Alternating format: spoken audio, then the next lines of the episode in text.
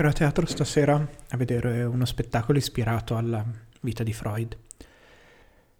Ho retto poco, nel senso che credo che a un terzo dello spettacolo stessi già piangendo, ma alla fine il motivo per cui vado a teatro è commuovermi, quindi ha fatto un po' il suo gioco.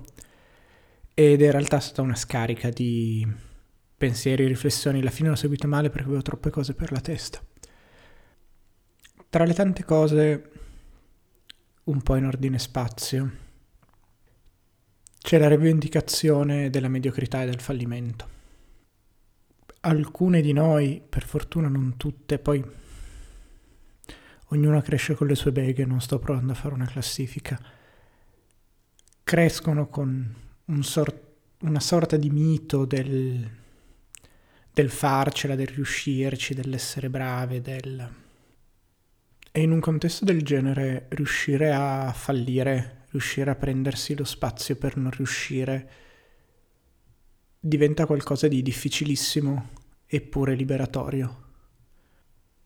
Io non credo avercela ancora davvero fatta a garantirmi questa possibilità, ci ho provato e già provarci aiuta. Però appunto perché non possiamo fallire? È stato il pensiero subito successivo. A chi serve questa iperperformatività? Cioè a chi serve una società che vada costantemente al massimo, che sia priva di inefficienze?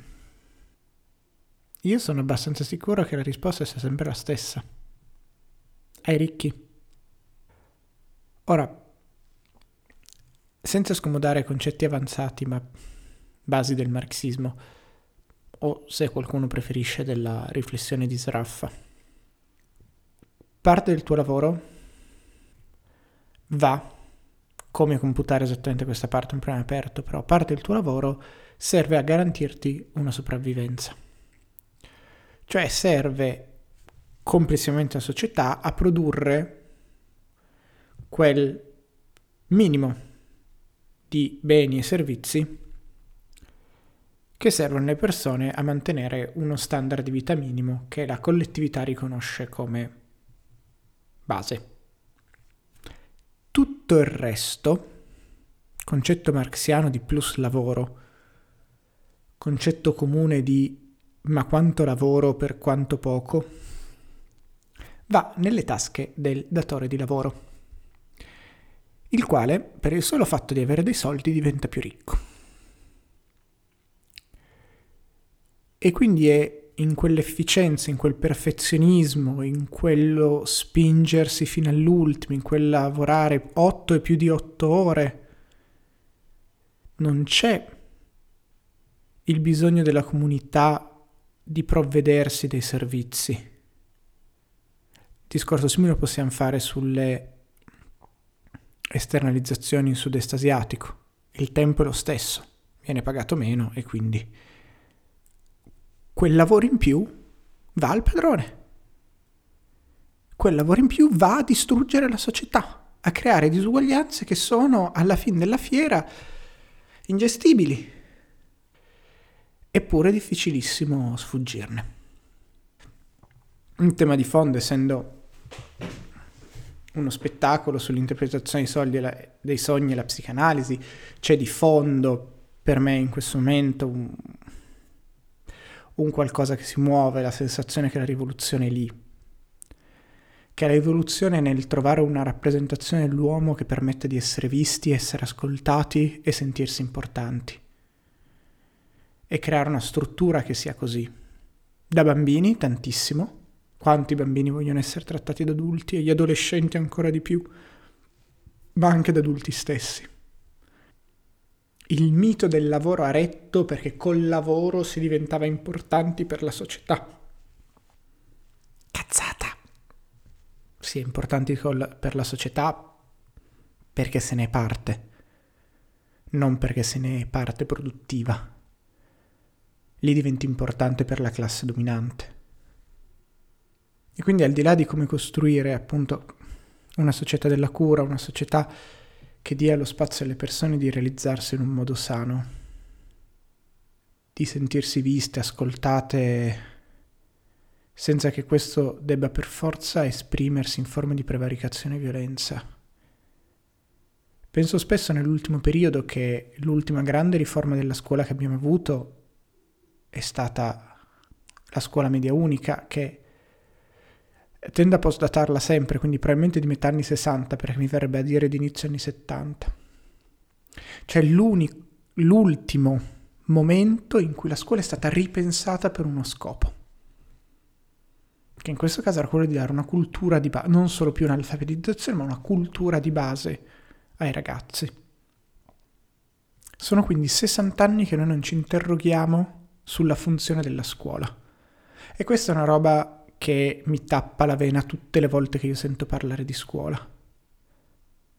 Potrei fare una lista che non farò di articoli, podcast che parlano di scuola in una maniera che mi turba perché rappresentano ancora una scuola della disciplina, una scuola della materia, come se come società il mandato sociale che è auspicabile dare alla scuola sia ancora quello di passare delle nozioni e non quella di essere, cosa che si diceva anni fa, una palestra di democrazia.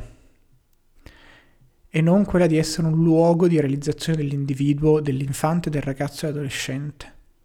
Un luogo dove si possano sperimentare dei percorsi di autonomia, un luogo dove questi ragazzi possano essere visti, essere capiti, essere ascoltati, in qualche modo realizzarsi in una maniera sana, nel senso di pro-sociale.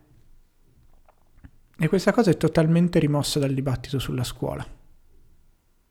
Tanti docenti ne parlano con fastidio. Eh, ma ci vogliono far fare gli psicologi? Sì.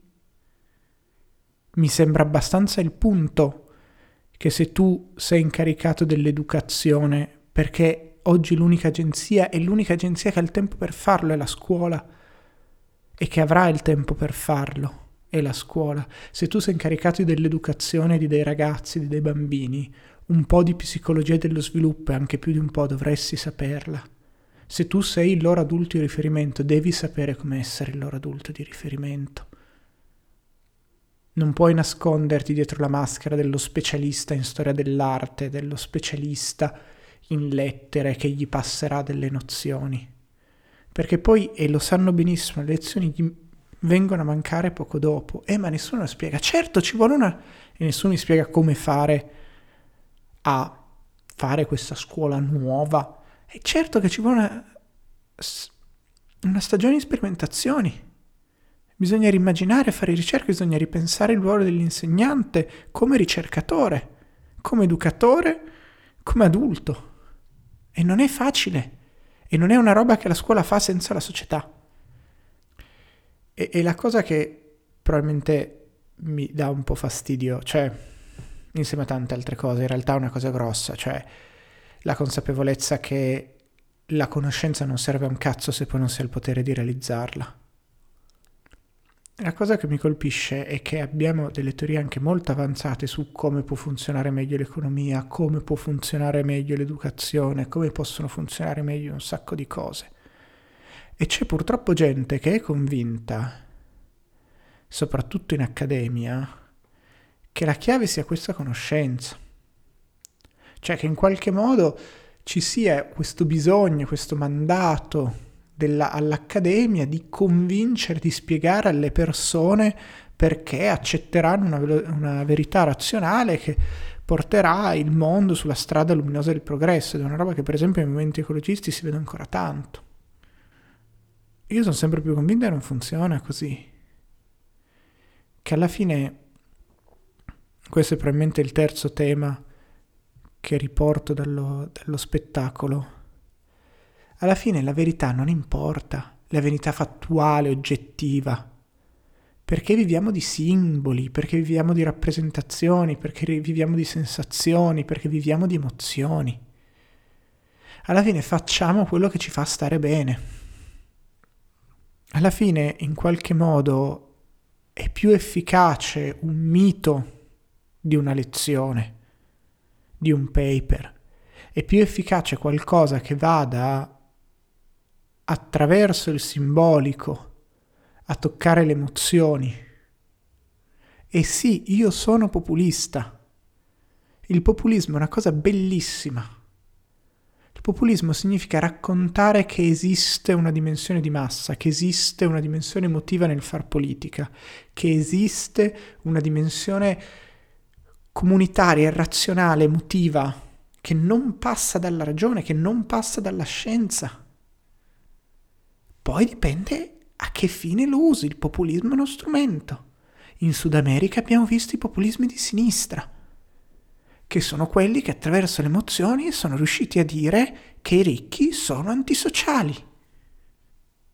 A me di usare i ricchi come simbolo di un male che credo siano, ma rimaniamo sul simbolico, a me l'idea di usare i ricchi come simbolo del male sta bene e non ho bisogno di argomentarla come tanta socialdemocrazia in Europa ha pensato di dover fare. No, io devo raccontarla, io devo convincere la gente.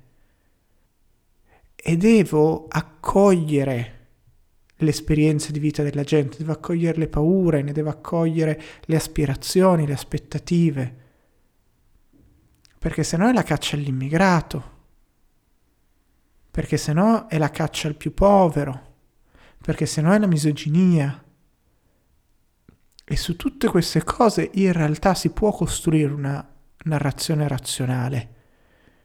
Cioè, essere di destra non, non richiede di essere populisti, stiamo attenti.